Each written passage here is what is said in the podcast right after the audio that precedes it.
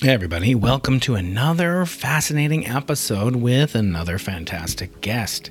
Today's guest is Tom Bilyeu. Tom's been impacting my life and my waistline for over eight years since I first used his Quest nutrition bars to slim down, to drop five pounds from my double chin to my stomach. Way back when I was giving a TEDx talk called Going to the Ends of the Earth to image the beginning of time. You can find that on YouTube. And I was really kind of influenced by him and his epic mission to influence millions of people around the world from everything from crypto to nutrition and beyond. And he's really kind of a semi scientist himself, although he denies that he has any scientific training. Of course, that's not the type of scientist that everyone should or can aspire to. Nevertheless, he is a hilarious and insightful, thoughtful person. We actually got into a lot of uh, fascinating things off the topic, in addition to things like crypto and NFTs and how we can. Uh, maybe reimagine the way that science is rewarded, but we also talked about children and life and marriage and things that I don't think he's ever talked about before. And if you listen to the very end, you'll see he paid me an incredible compliment that I don't feel I am worthy of, but stay tuned to the end for that. Now, I just got back from a whirlwind trip to New York City and Washington, D.C. You can see some of those exploits in upcoming videos on my channel, Dr. Brian Keating. Please do subscribe. And uh, while it was great to be away, my first trip in two years to the East Coast, exactly two years, I definitely had a lot of misgivings about traveling and missing my family, et cetera, et cetera. But in the end, I was really thrilled to have gone. When you come back, you're thrilled to have left and thrilled even more to come back and you get to be with your family. And that's wonderful in this wonderful season, the season of giving thanks. And I want to give thanks to you for all the wonderful reviews you've been giving me. I'm almost up to 310 reviews. You can leave the 310th review after listening to this. Here's some inspiration from someone named Brian Smith. 818 who said, Excellent podcast. Brian is amazing. No, no, no, he didn't say that. He said, Brian is among the most insightful people I know. When you start listening to the podcast, you'll immediately admire his obsessive curiosity. But as you get to know him, you'll see a deeper side of what makes him special. He respects his guests, but probes them for deeper answers. And because he's so well read, he brings a tapestry of polymathic knowledge to every episode do yourself a favor, subscribe, listen, and learn from Brian. Well, I really like that from a fellow Brian, uh, but it's also in most part due to my guests, and I'm honored to have them on. We have more Nobel Prize winners coming on. We have Nobel Prize losers like Dame Jocelyn Bell Burnell. We have amazing guests from all across the scientific and thought leadership community. Stay tuned for some big announcements there. Today, we are going to really uh, have a wonderful kind of off the normal topic conversation with Tom Bilyeu. And I do hope that you will leave a review, as Brian Smith did, as 309 other people have, uh, to talk about how you are impacted by this podcast, who you'd like to see on the podcast. And you can leave reviews, I think, in only two places Apple Podcast or on Amazon Audible, uh, which you'll hear more about later in the show. So, anyway, for now, I invite you to sit back relax, and come along on a journey into the impossible with a man who's made an impact on millions, maybe billions around the world. And that's Tom Bilyeu. Enjoy. Any sufficiently advanced technology is indistinguishable from magic. I'm here today with Tom Bilyeu, who's been an influence on me. Tom, you didn't know this, but I gave a TEDx talk back in 2014 along with our mutual friend James Altucher, and uh, he was the closing act. I was the opening act, and I had to drop, you know, five pounds, and I didn't know how to do it because I'm like addicted to eating, you know, sweets and good taste and stuff. And uh, my trainer friends told me, "Got to get this Quest Nutrition.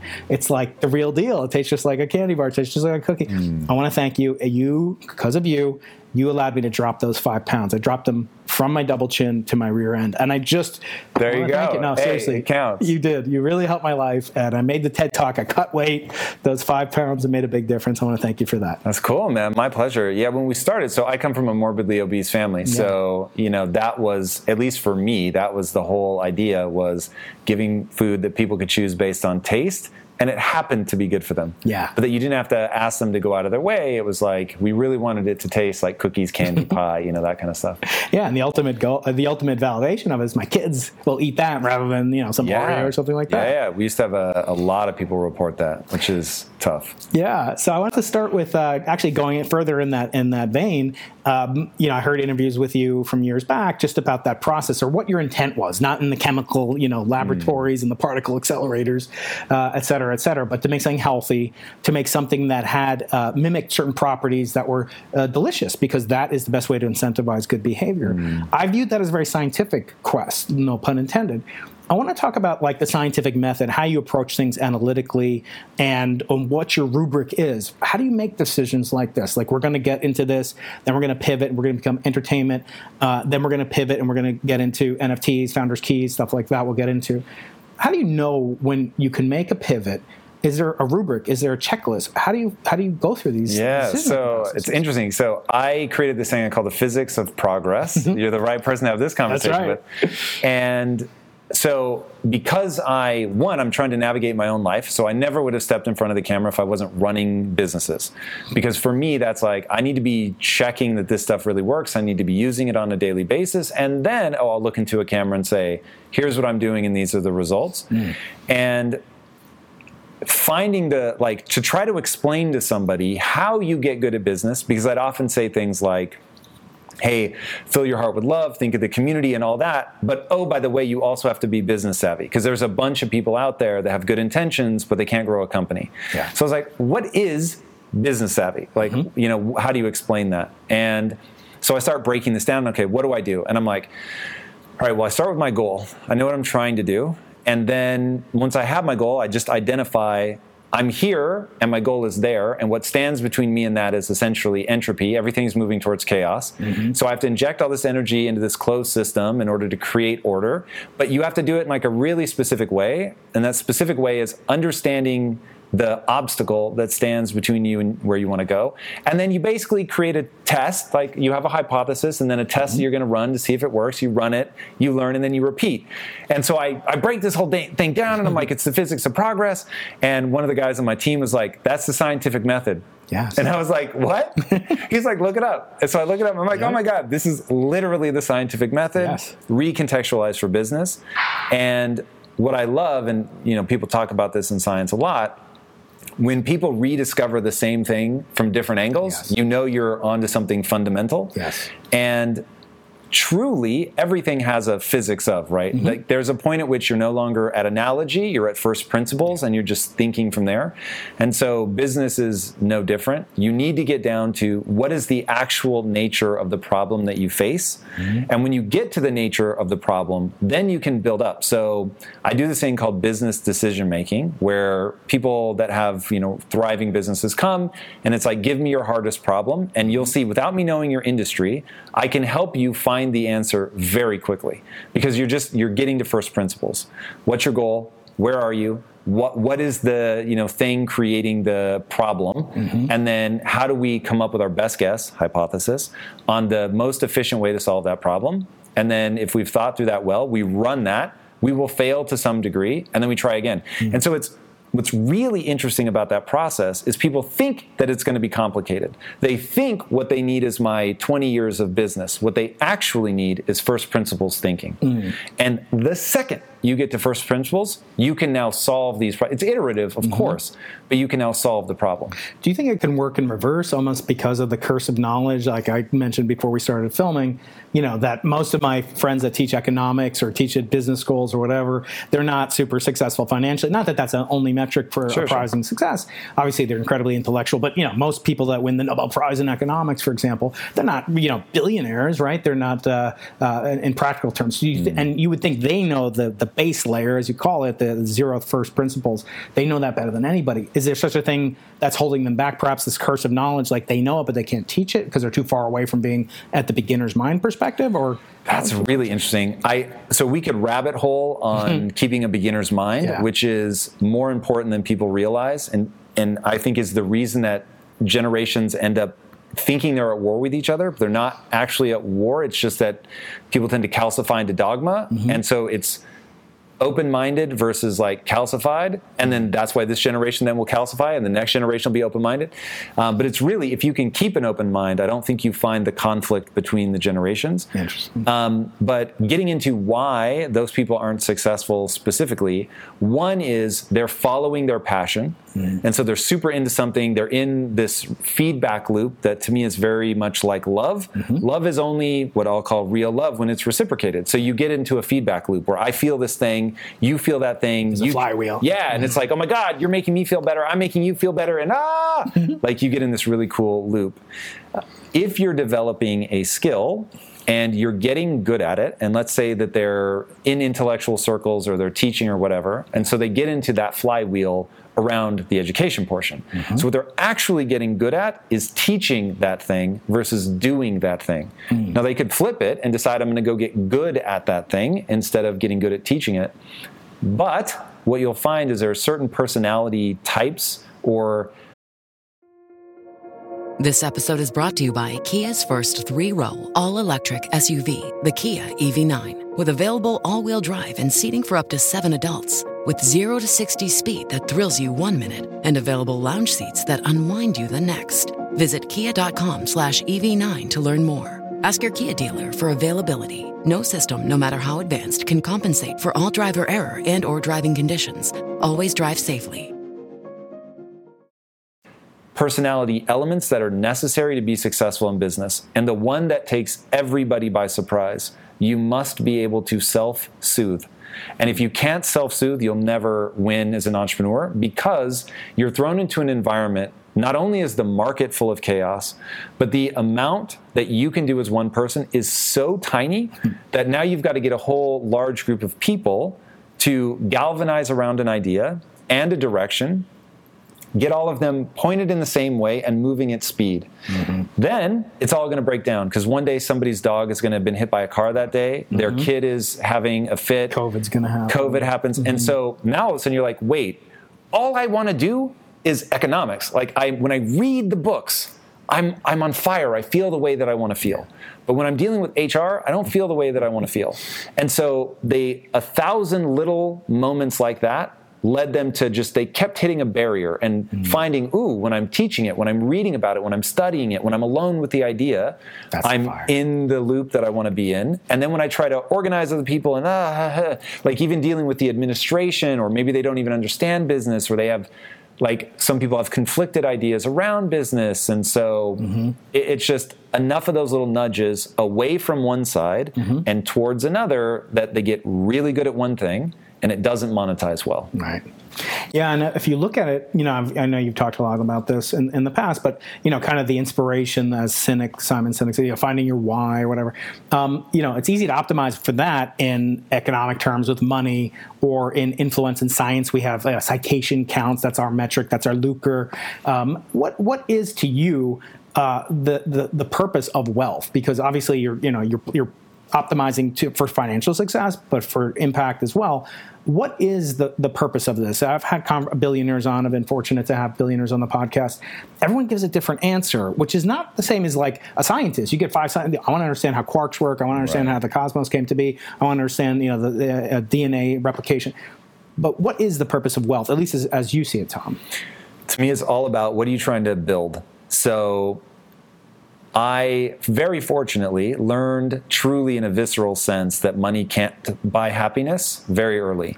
And i'll make that more specific. Money doesn't influence your neurochemistry the way that you want it to. Mm-hmm. So what happens is at least if you grew up like i grew up sort of middle to lower middle class you looked at wealthy people especially in the 80s when it was like that was celebrated and amazing. And every john hughes film was set in a mm-hmm. neighborhood in chicago that i wanted to live in. And you know i looked at that and thought they were cool and mm-hmm. amazing and it was everything that i ever wanted. And you know so i had this sense of like they're cool i'm sort of lame i want to be that and so if i get rich i will feel about myself the way that I feel about them now.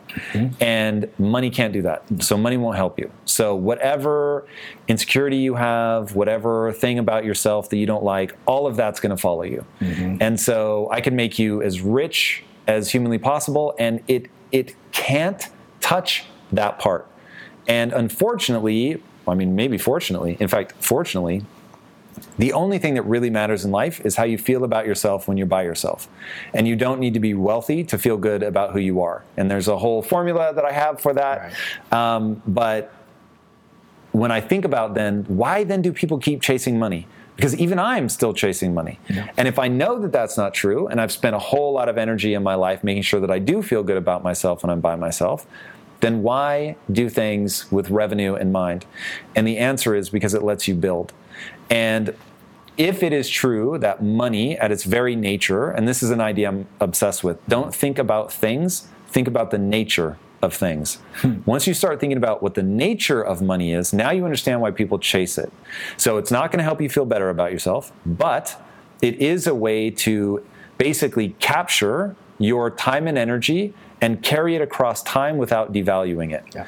And so now it's like, whoa, you're saying that right now I can spend my time in a way that's that can result in something that I can take with me across time and space. There's, that's the only thing that you can do that carries forward like that. Mm-hmm. Every other use of your time it terminates then and there. Maybe you have a memory, like if it's an experience or something like that, and that's useful to be mm-hmm. sure, but even those tend to degrade over time. Mm-hmm. Whereas if you can get good at investing in a way that the economics are captured and preserved, what's really being captured is the time and the energy. Mm-hmm. And so now you can essentially aggregate all that fruitful time and energy, and now you can point it at something. And the reason that matters is when you take diffuse energy, right? I have however much time I have left in my life, but it's sort of evenly spread out, the mm. energy that I can use. Mm-hmm. But if I can capture it in the form of money, now I've got a magnifying glass. And now I can build something. I can aim that magnifying glass and actually change the world. Yep. And so you think of a magnifying glass turns this diffuse, you know, right. radiation from the sun into something entropy exactly, yes. and it will light shit on fire. Mm-hmm. And so that's exactly what people can do with their time and energy by turning it into money 1st mm-hmm. then you can concentrate it and you can create something absolutely spectacular. Mm-hmm. And so once people understand that's the nature of money. That's the nature of work. Now you don't expect it to be something that it's not, which is it's not going to make me feel better about myself, but it is going to allow me to build something. So if I can build something, that makes me feel better about myself. Now you get into this loop. So, like, my mission is to make sure that nobody gets to the age of 15 without encountering a growth mindset. Makes me feel like I matter, gives me meaning and purpose, mm-hmm. but I need money to do it. And so I've been very thoughtful in my life about doing things that allow me to capture that energy. I want to ask you, and feel free, you know, we can always cut this out, but you made a conscious decision, if I remember correctly, not to have children. And I always say, you know, people are greedy because they want to teleport, they want to live forever, and they want to take their money with them, they want to take their houses with them. And I said, you can teleport, Tom. You can actually, there's a physicist telling you, you can teleport. You just can't go. In other words, you can teleport your values, your mindset, your philosophy, right. even your, you know, even your DNA if that matters to you. And I, am less of a fan of like how important DNA and blood matters. But with a child, and uh, you know, I'm blessed to have children. I feel Five like children, I'm, by the way, yeah, yeah right. but I'm blessed to uh, to at least make this teleportation of me and my wife and our values into the future. Mm. And I'm curious. And again, it's not something you want to talk about. We can cut it out. No, but, I love it. Let's fucking go. But, Ask you know, me the hard questions. I'm about it. I feel like you you have so much impact on so many people around the world. But you know there is a difference, and I don't just mean biological kids. You know, some people can't have kids. You know, a lot of, uh, ideological kids. You're making a lot of. What was that choice like? Why was it consciously uh, done in a way that you know? I feel like if you have a stake in the future, as you do clearly, um, oftentimes you want to incentivize that by by your own children or by, mm-hmm. by ideological children. So what, why was that? A, I don't mean to ask you know prior or anything, but why was it a conscious decision not to have children, as, as I understand it, unless I'm Oh, no, no, no. Yeah. You're right on the money. Okay, and so, I'm so not sensitive okay, about fine. this, so you can ask as hard as you want. okay, fine.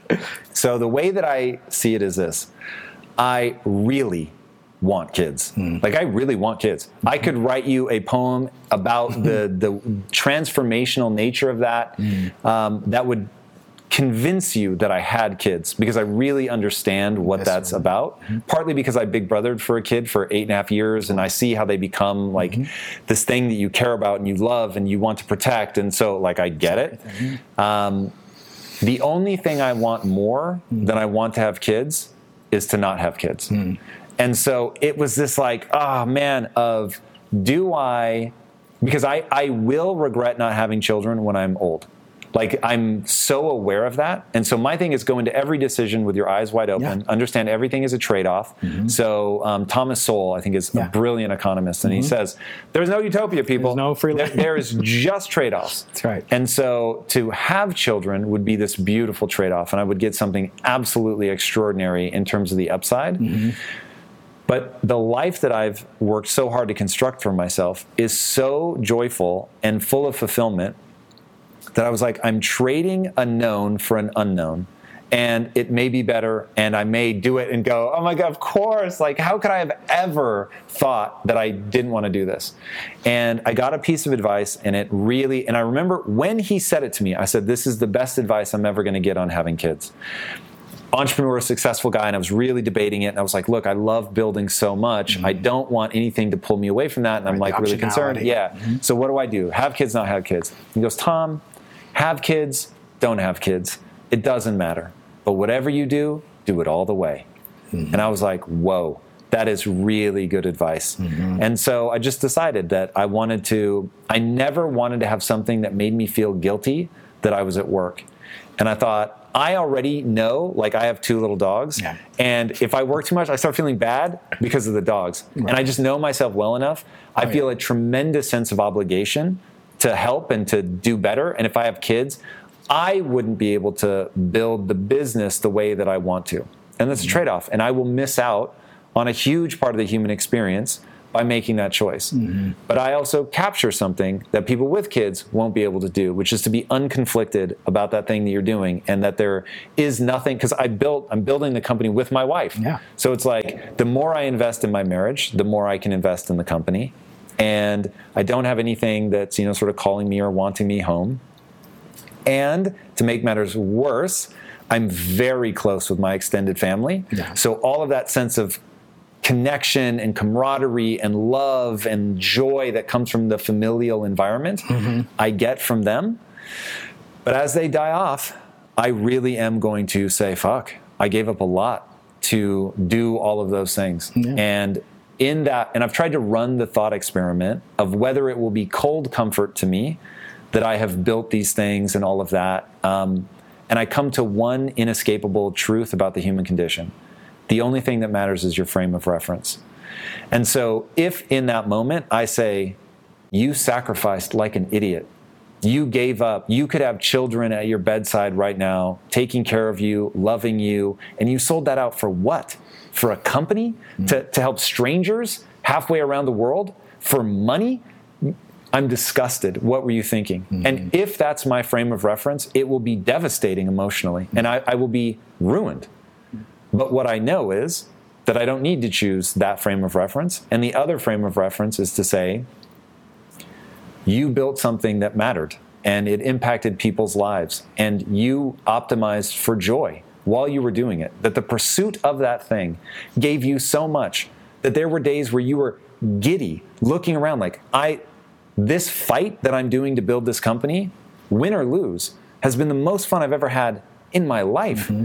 And you really tried to maximize your potential and to be fulfilled, to matter, to do things that help. And that was awesome. Mm-hmm. And so if now you wish that you had had kids, mourn that, do whatever you need. But don't lose sight of what you were really doing and what the frame of reference was that got you here.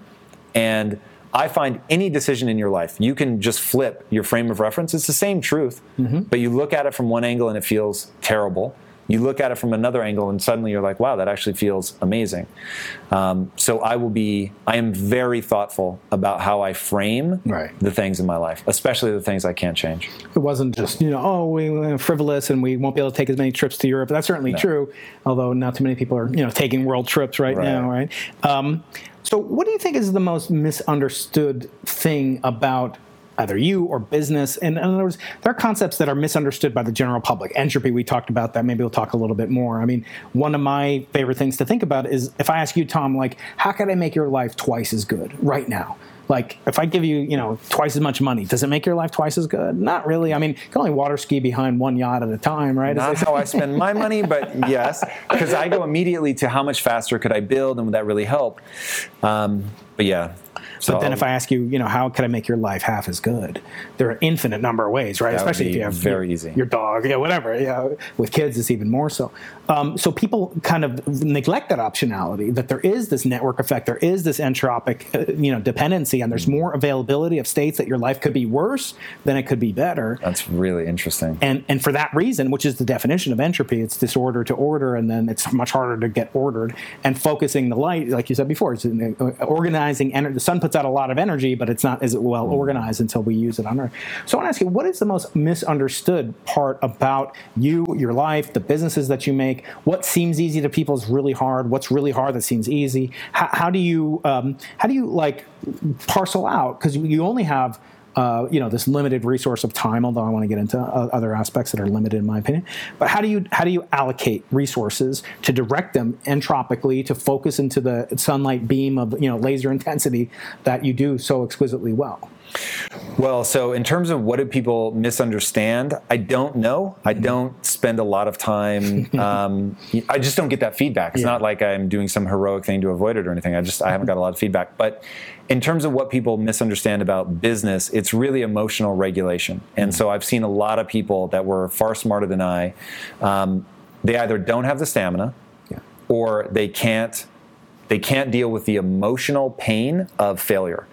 And because to learn you must fail, if you can't reorient yourself to not worrying about that, um, you're never going to make it. So that's that's the part in business I'm always trying to get people, or, or about me that I'm trying to get people to understand. I am not smarter than the average person. I'm not a fast thinker. I'm, I am a obsessive thinker, so I end up thinking deeply about things, but I'm not a fast thinker. Um, but despite that, I've been able to put together a useful set of ideas and skills that allow me to move forward because I can emotionally regulate myself, deal with failures, and then let the knowledge from the failures stack. That's like my real superpower. Mm-hmm. Um, now, how do I allocate the resources? That everything is goal driven. Mm. Like, what is your goal? This is a thing that the number of people that come up to me, usually as an entrepreneur, mm. and they're like, all right, Tom, I'm really struggling. Like, what's the key? And I'm like, don't say a word. I'm going to make a prediction. I'm going to ask you what your goal is. And you're going to tell me you know exactly what it is. Then you're going to say it out loud, and it's going to be really vague. And they're like, no, I got it. Ah, ha, ha. And so then I ask, cool, what's your goal? I want to win a gold medal. And I'm like, amazing. In what? The Olympics? Right. Yes, the Olympics. Fantastic. Summer or winter? Summer. Great. Swimming or tennis? Swimming? Fantastic. Backstroke? Freestyle medley? Like, what are we doing? People think they're clear because they have that like initial sort of ballpark thing Yeah. that they want to do. Passion, right. Yeah. And the, the answer people actually give when I say, okay, what's your goal? I want to help people. Right. It's not a business. I wanna be right? famous, right. It's so vague. so, like, you have to get laser targeted. What, by when, and how much. Yeah. Like, when you get that focused on what it is that you're trying to do, metrics. Yeah. Then we can back into the next 15 minutes because there, you know where you want to be, you know where you are. And so, if you can get good at identifying that gap, the entropic principle, Mm-hmm. the thing that's the problem, then we can start figuring out what our proposed solution is. Once we think we know our proposed solution to the problem that stands between us and our goal, now I know what to do in the next 15 minutes. I know whether I need a racket or a swimming pool. Mm-hmm. And until you get that kind of clarity on what it is you need to become the best in the world at in order to achieve your goal, you can't move forward. And so allocating my energies is always around first principles thinking, around that scientific loop that we talked about, knowing where I'm trying to get to. Mm-hmm. And I want to pivot a little bit uh, because I see you pivoting so much in life, and it's so commendable. Because I think you know one of the lessons I've gotten from interviewing ten Nobel Prize winners to date is that when they get bored of something, when they're not having fun, that's the key moment. That's the question. You know, they say about marriages. If you, if a psychologist is interviewing some, you know, a couple and they're having a problem, if one of them like rolls their eyes or something, that person they're going to get divorced. Like it's just a ninety nine percent correlation. When you're not having fun as a scientist, which you normally don't think of, you think about, you know, very bookish and studious, and mm, but it's actually really fun. And it's very creative, which people don't often appreciate as well. Um, what is your rubric? Again, you're metrics focused guy. So what do you what do you prize as metric? Obviously, business has a metric; it's built in. But I see your you know kind of killer you know app or your secret power, superpower is actually your your your podcast, your interviews, the conversations that you have, the deep dives that you take. Both you and you used to do it live, and now you're doing it here. Um, what? How do you know when you're doing well as an interviewer? Like what what like what is going on in your mind? What app? Because I know you've got an app running in your back. like I'm doing good. I'm doing bad. Like I'm sitting here. You're telling me about the you know optionality that you decide with not having kids, or, and I'm like that's kind of giving me chills. Like that's really cool. At least he's thought about. it. He's not some selfish, you know, self-absorbed guy. But how do you know when you're interviewing somebody? Mm. Like, give us like that app that's running in your mind because you're obviously very. I have two different interview styles, so mm-hmm. it partly depends on which interview I'm running. If I'm doing the you just wrote a book and I'm trying to help you give the best interview you're ever going to give to distill the book, mm-hmm. then it's like I map it out beforehand and I'm like, how close are we getting to stringing together the best answers they've ever given to these questions into one like nice concise package? Not like the first time they ever told the secret, but the best time, the best. Yeah. Okay, so I, I, I find their loop mm-hmm. and then I help distill their loop down and then hopefully have tangents that I want to go into that really clarify and are fresh. Mm-hmm. Um, and so that's interview style number one. Interview style number two is that they're on a topic that I'm so fascinated by. I know the interview's going well when I completely forget mm-hmm. that I'm interviewing them and I'm just locked in. Mm-hmm. And this was so about two years ago now, I pulled my team aside and I said, Look, I'm not having fun anymore. Mm. And I'm doing the same interview over and over and over. And it's not interesting to me. And so we're going to need to broaden the type of interview that I can do. And what was happening was I was interviewing mindset people, mm-hmm. and it was getting to the point where I could give a better mindset interview than answer than they could. And so I was like, this isn't fun anymore. Yeah. And to expand it, it was there needed to be some niche, like what's going to be that thing. And so the idea was, okay, well, I'm building a mindset so I can deploy it against something. Mm-hmm. And so now I'm going to start bringing people on that I'm just fascinated by that are, you know, whether it's a neuroscientist or an astrophysicist, you know, people that, and I'm like, look, the audience, we didn't build that audience. Right. So it's going to be a rough, we're going to go through the desert for a while mm-hmm. and we will come out the other side because eventually we will gather a different crowd and but it was it was two years of like ooh our growth is really slowed down mm-hmm. but now as it clicks over and you know we built this other community it's like we're demolishing our all-time records and um, just going crazy but you really i mean to bring it back to your initial question like you have to know what you're trying to deliver to the audience mm-hmm. to know the metric by which to judge it. Mm-hmm. And do you find that like things that are seemed ancillary or maybe un- unrelated, you know, I call it for you your forklift moment, things that you would have never thought would come into play in a business, and then, okay, I know how to drive a forklift, and that's going to save my ass one day. But are there things serendipitously that you kind of quote unquote count on, and that contributes to your success, or is it more methodical? Because I, I, see this paradox in you. It's methodic, uh, methodical methodical and also very, very kind of not carefree, but just open to serendipity. Yes, and now I'm going to say uh, it's not a quote, but an idea that you'll actually be able to tell me if this is real because I've quoted this so many times, and every time I'm like, I, am pretty sure I remember this right. Uh, that most Nobel prizes are awarded where two areas overlap. So it's like chemistry and physics or whatever, and so like Rosalind Franklin discovered DNA. She was a physicist. They won it for medicine. Totally correct. Correct. Yeah. All right. I'm very happy to hear that that's real. Yeah. now, that I think is the reason I've been successful the way that I have. So, mm, synergy. What? Yeah, because what ends up happening, my perfect example is so almost every 10 years, I've ended up disrupting myself and moving into something completely different. Mm-hmm. So I start in filmmaking, then I go to technology, software, security software of all mm-hmm. things. Then I go into nutrition, no software, nothing to do with filmmaking, nothing, and now into media. So at Quest, what helped was, well, I was a filmmaker before. And so I built out a whole studio inside of a protein bar company. And social media ends up becoming our thing. It wasn't even called social no, media back then. Right. So it was like nobody was doing it. But because I was a filmmaker by trade, mm-hmm. it made sense to me. And so we were creating content as a company before other companies were doing it. Ah. Ends up being one of the things that helps us blow up. Now you move into media, start a comic book division at Impact Theory, go into it, And as soon as I see the distribution model, I'm like, wait, I just came from nutrition where we're distributing to, you know, 90,000 points of distribution. I've got down to the shelf, like what's moving, how many units I have. Yeah, I mean, it's like you're getting real time data. And because of that, I can do marketing in specific regions and not others. And I know what flavors work where. And so it's like with that data, I can steer the company. Yes. But in comics, it's like from the 90s, I'm not kidding, one distributor, it was a joke. And so I'm like, guys, you can't do this. And so we got on a call with them and I'm like, hey, we need this data, this data, this data. And they're like, we're not going to supply that. So I'm like, well, then we're not going to print comics anymore. Nice. Like it was so self evident. I'm like Yeah. looking around at all the other comic distributors. I'm like, guys, you can't put up with this. Like this is insane. And so we immediately pivoted hard to um, going pure digital. And so then literally we hard pivot pure digital. COVID hits. Now the comic world is like imploding because none of them are digital. We're popping off because we've gone digital. And it's like, I never would have moved that quickly if I didn't have the experience from being in the um, nutrition industry. So it's like you end up going, whoa, like this thing that I never would have realized, the driving the forklift, for people that don't Yeah. know that story. You know, my dad forcing me to work in a paint factory as a kid, learning how to, I had to get certified to drive forklift and angry at my dad, like thinking this is the dumbest thing ever. Yeah. I'm like, why are you making me do this? And, but in the Bilyeu household, every summer you had to have a job. And so, yeah, I ended up paint factories, paint warehouses, because my dad worked for a paint company. And then, flash forward 15, 17, maybe even 20 years later, I don't remember how long. And the equipment shows up at Quest. And we look around and we're like, how are we getting it off the semi?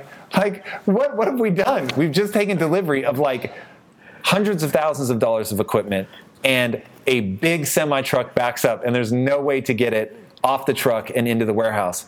And my partner's like looking around and oh my god if only we knew how to drive forklift. And i'm like guys i actually do know how to drive a forklift. And so went got the forklift from a neighbor in the you know the complex unloaded everything and I literally looked into a camera and was like, Dad, wax on, wax off, man. It's mm-hmm. crazy. That's awesome. And so, yeah, skill acquisition is the name of the game. You mm-hmm. never know when you're going to need something. Look, be intentional about the skills that you acquire, but don't be afraid to reinvent because it, it does end up coming back in some Yeah. way. And going back to your Olympics uh, analogy, you know, I feel like the most successful people are like the biathletes. Like they're not the best skiers, they're not the best shooters, but they're the best guys who can ski and shoot at the Yeah. same time and maximize that vector, that projection into into that uh, space. Um, I want to pivot in the last few minutes uh, to my standard three questions I ask all my guests. But before we do, I want to talk about NFTs because you've obviously gotten really interested in it. First of all, I remember you saying like your goal is to become Disney 2.0, 3.0, whatever. Um, now you're obviously incredibly invested into the invested, you know, in terms of your intellectual capital uh, into NFTs and, and and so forth. Those on the surface, I mean, there's comics and so forth, but those on the surface don't appear to be completely co-aligned. If I'm your career coach, like, can you explain to me how do those dovetail together, or do they have not have to? No, they do. Dude, okay, so I'm obsessed. I hope we got a little bit of time of here. course, so, as much as you have. I have a whole strategy. So when we started Impact Theory, I said to the team, our job is to stay in business long enough to find our moment of disruption. Mm-hmm. And I didn't know what it was going to be. I could not have predicted that it would end up being NFTs. But as an entrepreneur, you have to look for cultural energy. And there's been something really weird happening in the culture that I round to, and I don't know how you feel about swearing on the show. I've done it a couple times That's already. okay. Yeah, but you can beep it out. That's what I call there's fuck you, fuck the man energy building up. Mm-hmm. And, um, you know, I'm- authoritarian. yeah, like so I'm watching this and I'm like, oh, there's something going on. Like there's all this friction between the generations. Like, what is this? And I'm beginning to realize that you when you look at tectonic plates, there's all this pressure building up. Oh my God, you actually know the person. So Eric Weinstein says Yes. somewhere, I don't remember where I heard it, I don't think he said it to me, but he said um, the generations, the part of the, all this friction is that the old generation isn't passing the baton to the new generation. That's right. And I remember when he said it, he is one of the smartest people on the planet. I sit at his feet constantly. but it's the one thing he's ever said where I thought, no true? one ever hands off the baton. Yeah. It's just that historically, physicality was such a part of our day to day life that the old generation couldn't hold on to power. They were just outperformed by young people. But now everything is becoming information. And therefore, experience is more useful than youth, vigor, and physical strength. I say wisdom's more important than knowledge. Exactly. Well said. So they're able to cling to power in a way that previous generations couldn't. And so you, you're getting all this friction building up between the generations. Mm-hmm. And the housing bubble happens, bursts. Satoshi writes a white paper, creates fuck you man money. Mm-hmm. And so no one's ever gonna like lord this over us again. We understand this decentralized movement and we're gonna do this whole thing. And so here I am going, okay, I've got this huge incumbent in Disney that has done an extraordinary job. I am in nothing but awe of my competition. Yeah, like what they've done is absolutely breathtaking. And I'm looking at it going, okay, they've got a 90 year head start. They've got billions of dollars in IP and billions of dollars in revenue. How am I ever going to Mm-hmm. brand and Yeah, awareness. exactly. How am I ever going to like really have my moment? Mm-hmm. Then I start looking at the blockchain. I see what's happening there. Somebody introduces me to the idea of digital scarcity like six years ago. Mm-hmm. And I remember seeing it going, that's going to change my business forever.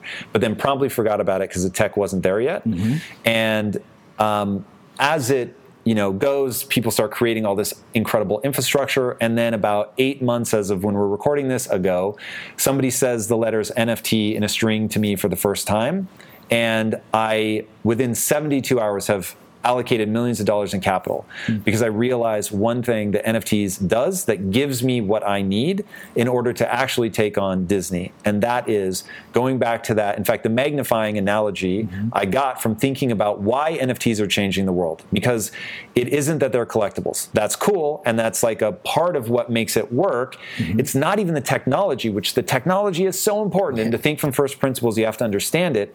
But that technology allows for companies now to really harness in an efficient way the energy of a community, which has not yet been possible. So, what it's opened is this ability, all that fuck you to the man energy mm-hmm. that's pent up, you're able to take a distributed mentality and say, hey, what I'm going to do, I'm going to create products, but I'm going to let you as the community capture the long tail value of that. Now, the second that became technologically possible for the audience to capture 90% of the long tail value of the products that they help promote, you just changed everything. Right. Why? Because the current incumbent companies will not be able to make the mental switch. No. This is exactly how incumbents get disrupted. Every time they calcify into dogma Mm-hmm. and they end up getting disrupted by somebody who just has come up in a new world. It's so fun having a scientist, so I can use all these quotes. Max Planck, right? Yeah. Science does not advance one insight at a time, it advances funeral one funeral at a time. Why? Because people cannot let go of these ideas yeah. that worked. Yep. They worked. You built a career on them. Kodak did great, right? But you can't do it when you see the digital camera, even though you invent it. Mm-hmm. right. So it right. becomes this whole quagmire. So now you get a company like me. All I'm looking for is a moment of disruption. And you're telling me all I have to do is give up a ton of revenue? No problem. Mm-hmm. Because what I actually need is the magnifying glass. I don't actually need that much revenue. It's Hmm. very easy to give that away in the short term because it comes back in the long term. Interesting. So imagine, I'm not trying to build the next Netflix right now. That's a distribution platform. Oh God, Right. the thought of trying to build that, No. way. Like that's unimaginable amounts of capital to try and build. Not going to do that, but I can build something on the back of NFTs that allows me to just get my community absolutely fever pitched because mm-hmm. they know. So we have a product coming up called Mary Mods. It's a story. We want to turn it into a franchise, but we're mm-hmm. making an NFT of it 1st mm-hmm. which they can then buy. And then if I actually pull off turning that into uh, you know a franchise, that collectible ends up having real value. And so you create an incentive in the audience because they're going to on the secondary market will take a very small amount they'll capture the absolute lion's share mm-hmm. of that. And now if i go to netflix netflix and say hey guys all you holders of the mary mods project uh, we're going to be pitching netflix. I want you to stand in the parking lot with a sign that says all watch mary mods right? And if I can get, and that's a bit tongue in cheek, mm-hmm. but if I can get 5,000 people to activate, to show up, Yep. to call in, to whatever, mm-hmm. then it's a very different negotiation. And so I learned an immutable truth at Quest, which is whoever's closest to the audience controls the negotiation. And if you've added value to the audience's life Yeah. and then asked them to do something that's sort of low effort for them, but huge impact for you, Yes. they'll do it. It's absolutely incredible. And the blockchain is what unlocks my ability to capture that energy by giving them products that they capture the value of. And it, it's just like, I say this to as many entrepreneurs as I can, as fast as I can, about how they've got to switch the way they think. You need an NFT strategy. This is about activating your community and letting them participate in the growth of the companies and products that they help support. It's hmm. never existed before. So I want to, you know, start to wrap up with that concept, but now apply to science, my domain. So it used to be that you know professors would get you know decent salary, not made. I'm a public you know employee of the state of California, but I have freedom. I had academic freedom.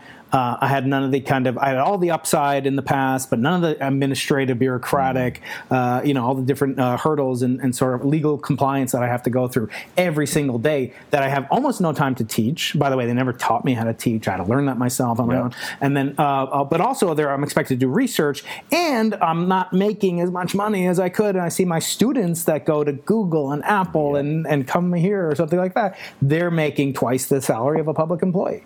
So I'm asking, you know, on behalf of other scientists. Is there a strategy, or you know, where you could see it from the creator side? You talked about from the from the uh, broader platform side of how they could be participant beneficiary owners of this intellectual property, but somebody has to create. Now, in science, you know, you'd like to think, oh, science belongs to the public, um, and it does if the public pays your your salary, pays for my research grants, pays for my graduate students. Um, but what if they don't? I, I, I guess I worry about a slightly dystopian phenomenon, and I'm hoping that you'll disabuse me of that notion, which is that if we NFTIs, you know, Andrew Huberman, who was on your podcast recently, saying this is great, you know, we're going to look for you know first microscope picture of this, you know, this gene, this. Chrom- I, I actually found it very scary because privatizing science is antithetical to what I think of as science. I actually find that very frightening. Um, and so I'm worried that could we become a victim of the success and the scalability that you evangelize so successfully if NFTs go into science. In other words, I get the case for business, for profit, or whatever. Science, I would like to think is for the public, but uh, along those lines, we also, you know, don't do a great job selling it to the public. I mean, a scientist they say is outgoing if he looks at your shoes when he talks to you, right? uh, so we're not. We have a great, we have a great script, and we're terrible actors. That's amazing. Are you worried about? And you know, kind of like Ice Nine phenomena, where it's just going to go across the world, and What now, a great reference. yeah. So, so I am not, so I will disabuse you of Yeah, that. You're going to see a wonderful future. Look, let's always remember Thomas Sowell is correct. Everything is a trade off. Right. But uh, here's how it will actually play out. So, the big concern, the sort of irony of ironies, the big criticism of NFTs is why would I ever pay money for something that's available to everybody? Yeah, yeah. So, they're going to remain available to everybody for a couple reasons. One, it's the same reason when somebody buys art, the vast majority of people want to put it somewhere people can see it. Right. And the adoption of art in NFTs is a hundred times, a thousand oh, times more than art that's going to hang in your house. Why? Because you can flex it. Mm-hmm. Now there is a there's this idea of the God neuron, right? That some people just have a neuron in their brain that makes them pr- much more responsive to religious experience. Mm-hmm. And so they have this sense of awe and wonder, and so they can't fathom how somebody could not believe in God. Mm-hmm. I think there's also what I'll call an ownership neuron, where there are just some people they just want to own it, even if it's a star in the sky and mm-hmm. everyone gets to look at it. That's true. To them, it just matters. It means something to own. Mm-hmm. Now, I happen to have that neuron, mm-hmm. so I'm like, "Yo, that's mine. I own it. That's in my wallet." Right. Now, there's a whole side to NFTs where there's the way you have to think of NFTs. It's NFTs with matrix code hiding inside of it. right, it's not Can't like see- putting it in a free port Right. in the Bahamas and you never you, see you it. All right. can't see the code, Right. but it's there. Yeah. And so I can imbue it with utility. Yeah. So it isn't just that, oh, you are the, like, I saw this meme that was like, oh, I get NFTs now. Uh, If I own it, I'm the only one that's allowed to pretend that I actually own it. and when you don't understand metadata, that's what it seems like. But for instance, we did a project called the Impact Theory Founders Key. Yes. If you have one of the keys, anybody could go screen grab it, mm-hmm. and now they have your exact pixel perfect copy of your key.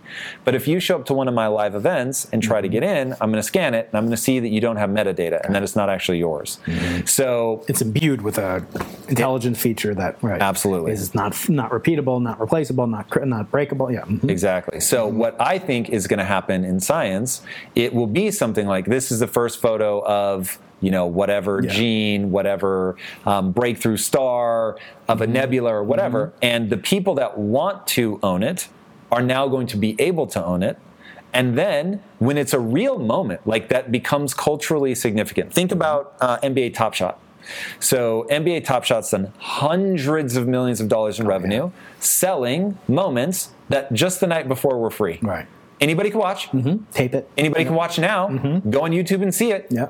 But people still want to own it. Right. And so now, when science finally has this moment where somebody like you or Huberman or whoever mm-hmm. can say, hey, public, here is this new discovery for everybody to see. Look at it, take it. And by the way, we've got the NFT. Right. Now, they're more incentivized than ever to make sure that the whole world knows about that. Why? Because it makes the NFT more valuable. Right. So now, the more famous they can make the information, the more famous they can say, this moment really matters. It leads to this. And look, people go take the information, and people are like, oh my God, this leads to this breakthrough, that breakthrough. Ah, it's all this stuff is happening because this person shared it with the world.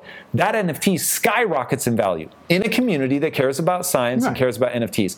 When I say that over the next whatever 20 years billions of dollars will be generated. I mean billions of dollars 3.8 billion dollars were generated in nfts in august of 2021 alone. Uh, hmm. So i'll say over the next 20 25 years there will be billions of dollars in educational scientific things that people are going to create in nfts mm-hmm. that the market will say this was a relevant enough moment and a scarce enough supply that this matters. Mm-hmm. And then most of that value will be transacted on the secondary market. So the community gets to capture that value. We talked about how important mm-hmm. that is. But It you can get to the benefit of the creator. Right. Mhm. for several reasons. One, they'll get a royalty if they're smart. They don't have to, but Yeah. that will certainly help fund more science and all of that. Uh, but also, they become known as the person that did that. The NFT matters. They become sort of celebrities within that culture, which gets them more attention. And trust me, attention opens doors. And And, it just is no becomes this incredible loop. Yeah, yeah. And uh, the last thing I'll say about that, I also think there's a parallel kind of metaverse with blockchain in general that you could have things which are scarce in science, like proof of discovery. Proof, you know, I discovered that the universe is expanding at an accelerating rate. Well, that's pretty darn cool, but I'm not ready. I have to validate it, verify it. But if somebody else, if I submit it to peer review, you know, which is like hmm. the ultimate centralized, you know, finance of science, then someone could steal that, block my paper. I never get it published. They discover, they claim discovery of it, right? But if you have proof of actual accomplishment, proof of discovery, whatever you want to call it, Dude. that could revolutionize. That's huge. Done. Yeah. That's huge. Once you timestamp it on the blockchain, that's it. that's open and, and verifiable. Um, the next kind of stage in this in this conversation, um, I want to just maybe pivot to one last thing or revolving you know crypto and, and so forth,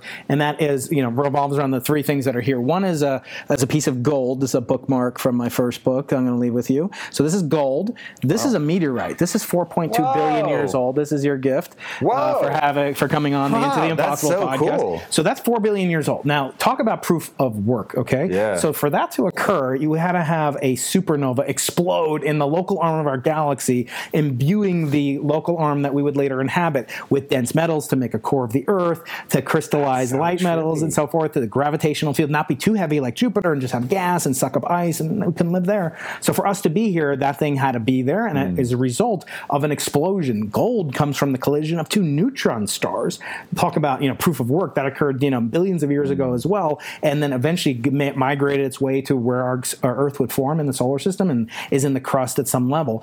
How do you? And then I have this book, uh, and I have a Quest cookie over here, um, and and these are sort of uh, you know fungible in some sense or another, but. Um, you know, to the extent of convincing the ordinary average person, you know, uh, uh, of, of the value of something that, as you say, is replicatable, is uh, on the content side. When they see this, there's only one of those, and it took a neutron star explode, you know, to, for that to cre- create it.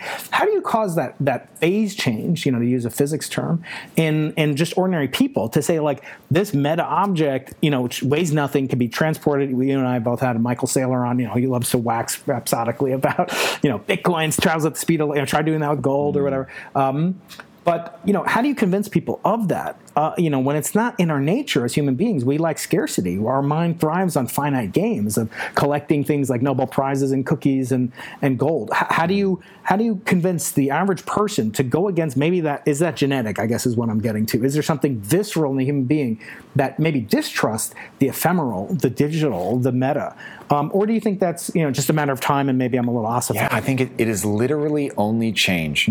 So people have a hard time changing. Yeah. So if you have come to value the physical, if you have the amazing frame of reference that you have for explaining this is two um, neutron stars colliding and that's the only way that we get gold, for you that's so cool that it's like, okay, it's neat that you can do like mathematically sound money with computers, but that doesn't have the romance of Is it the, the colliding story? stars. People love the story, right. But not everybody has the understanding. When you say neutron stars, like, yo, you know what that means, right? Mm-hmm. Most people are like, I don't know what that is. That's like, eh, it's esoteric, right? Yes. Whereas what they really respond to is just what they grew up with. So if you grew up and your friends are like, "Oh, you know, did your parents give you any ETH today? Are you using your wallet to, you know, pick up a new skin on Fortnite?" It just is. It's you know, David Foster Wallace. This is water. For them, it will be self-evident that that's just a superior. It, it is the way that money is handled, right? So the transitional generation is the only generation that like we really have to think about. And so pains yeah, birth and so where it starts is can they generate enough um, of a use case so that you want it. And so Bitcoin and Ethereum, as of the time of this recording specifically, have done a very good job because you've got people like me, and trust me, this is not financial advice, do your own research, but like, when I look at my portfolio and I'm like, guys, I'm making so much money, this is insane. And all I did was listen to somebody who said, Tom, take an amount of money that you're willing to lose and put it in this and just see what happens. Mm-hmm. I finally did it once I actually understood the technology. And you just see that number going up. Now it's volatile, so I've also seen it go down. But my thesis is to hold. So And I've not seen to look every day. You talk Right. Raoul Paul about that, right? Exactly. And so I've seen a lot more up than I've seen down. And I mean, now it gets into a very complicated question as to why it has so much value with inflation and all of that. Sure. Um, but the transitional generation, there will be a fight. And some people will say, nah, this isn't really valuable and this is dumb and look at all these people. And you already see that going on mm-hmm. right now. Mm-hmm. But the use case of it is gets pretty profound pretty fast. And so people that give it a try, I think the overwhelming number of them, nothing will ever be 100%, but the overwhelming number of people that get in will be rewarded either in just it's frictionless money. Yeah. It's so easy. Right. Um, like literally today, I had a vendor that I owed 50 ETH to. It's a lot of money. Now, normally I'd have to like fucking call and deal with all the stuff to get the money and like get it out and get all their numbers. And I'm panicking. Is this right? And I was literally like, cool, just send me your. Um, your address and I'll send it to you right now. And so gives me the address. This is the address. Yes, that's the address. No PayPal Click, fees, yeah. and you know whatever. Ninety seconds later, he's got the payment. Wow. So it either is better or it isn't in ways that people value, Mm-hmm. and to the extent that it is better in ways that people value, it will be adopted. Yeah. Um, otherwise, it won't be. I'd love to someday talk to you about you know how do you steel man versus straw man, different approaches. But in the limits, uh, interest of time, I want to ask you my patented three rapid fire questions, all related. Really fast, I want to give you an answer to that because it's Oh, yeah. actually really Okay. important. Yeah, yeah. So you have to hunger to know why and where you're wrong. And the only way that people will hunger to know why and where they're wrong is if they care more about their goal than being right. And if they build their self esteem around finding the right answer rather than being right. Being right. If you do that, oh my God, then the world suddenly opens to you. Mm-hmm. So I am desperate, even though it still hurts. It's embarrassing when I'm wrong and I've said something and somebody's like, that's actually not true. I'm like, oh God. But now I'm like, cool, give it to me. It hurts, it stings, but now I can actually do something. like you said before, it's like all growth is you know involves some pain or whatever, right? And, and one way or another. Yeah. And here's the phrase I want to like on my tombstone. This is going to be well. Let me fold this in. So Arthur C. Clarke, 2001: A Space Odyssey. There are these monoliths that are floating around. They're like time capsules that are going to last a billion years. What do you put on your billion-year lasting time capsule? You ready? Yep, lay it on me. Skills have utility. I just want people to understand. You learn something because it lets you do something. Hmm. And so if you protect your ego mm-hmm. and you never learn, then you can't do That's right. anything. And so your entire life becomes about managing your neurochemistry. Yeah. And you never get to do anything or experiencing anything. But once you're like, I don't value myself for being right. I value myself for identifying the right answer. Mm-hmm. So I'm more than happy to be wrong. In fact, mistakes and failure are the most information rich data stream on planet Earth. That's right. So I'm more than happy to do that. And in doing that and learning those lessons, I can now do things other people can't do. Mm-hmm. And the most fun way to explain that is the most talented athletes on planet Earth were paid millions of dollars to stop Kobe Bryant from putting a ball in a little hoop. and despite that, he got so good that he scored 81 points in a single game. Against other pros, yeah. Correct. right. And so it's like if that doesn't get you excited to go get so good at something that people can't stop you, Mm-hmm. like they actually can't stop you. Not like I mean that i- as a theoretical thing. I mean literally. Yeah. They can't stop you. Like that's Superpower, yeah. Yeah. No, I call that uh, humble, humble swagger. You know, if you can balance dichotomies of being uh, having appropriate humility but not being cowardly. The Talmud says the easily embarrassed cannot learn. You can't learn if you're easily embarrassed. So On the other true. hand, you can't create greatness unless you have a little bit of, of swagger. Second thing, so that came from Arthur C. Clarke, the namesake of my uh, uh, Center for Human Imagination at UCSD that I'm co-director of. The first, uh, the other question, uh, comment that usually comes into play is uh, he said. Arthur C. Clarke said, the only way of determining the limits of the possible is to go beyond them into the impossible. That's the title of my podcast. I want to ask you uh, kind of advice to your former self. What aspect of life perplexed you as a 20 year old 30 year old whatever um, that you know could you give advice to that person to give him the courage to do as you've done to go into the impossible what would that advice to your former self be So the lesson I needed to learn is I was really worried that I wasn't smart enough to be successful. Like that haunted me in a way that no matter how I try to explain it to people, they won't understand. Mm. I'm talking almost being paralyzed with just like, did you, you ever see the movie Amadeus? Yeah. All right. So Salieri in was a real life contemporary of Mozart, and he laments to God in the movie. And he says, God, why make me just good enough to recognize that I'll never be as good as Mozart? And I was like, somebody sees me. That's what it's like to be me. I feel like I've been made just smart enough to realize I'll never be really smart. Like I'll hmm. never be one of the greats. Hmm. and that really bothered me. And what I ended up learning, which is encapsulated in a quote, and I need to look back up who said this because it's so good. You can't make a racehorse out of a pig, hmm. But you can make a really fast pig. and so my life is the answer to the question what does a really fast pig look like? And so I would have told myself, stop worrying about whether or not you're a racehorse. Just become a fast pig. It's mm-hmm. so much better than where you're at now. Right. Like you, you will die, you'll run out of time long before you run out of potential to realize. Mm-hmm. So stop worrying about whether you're one of the greatest and just get a thousand times better. Right. Yeah, there's a famous story in the Talmud that the famous rabbi goes to heaven and says, I never became like Moses. And God's like, Well, Moses didn't get into the promised land, and so you're not getting into your own promised land either. But I didn't want you to be the next Moses. I wanted you to be the best Rabbi Zusha. That was his name.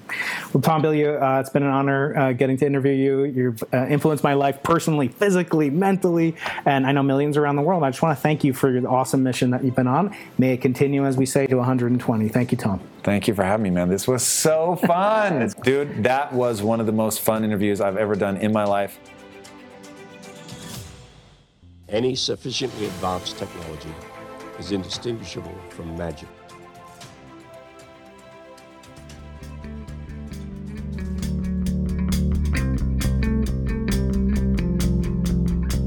Please support the show by rating, commenting, sharing, and leaving reviews.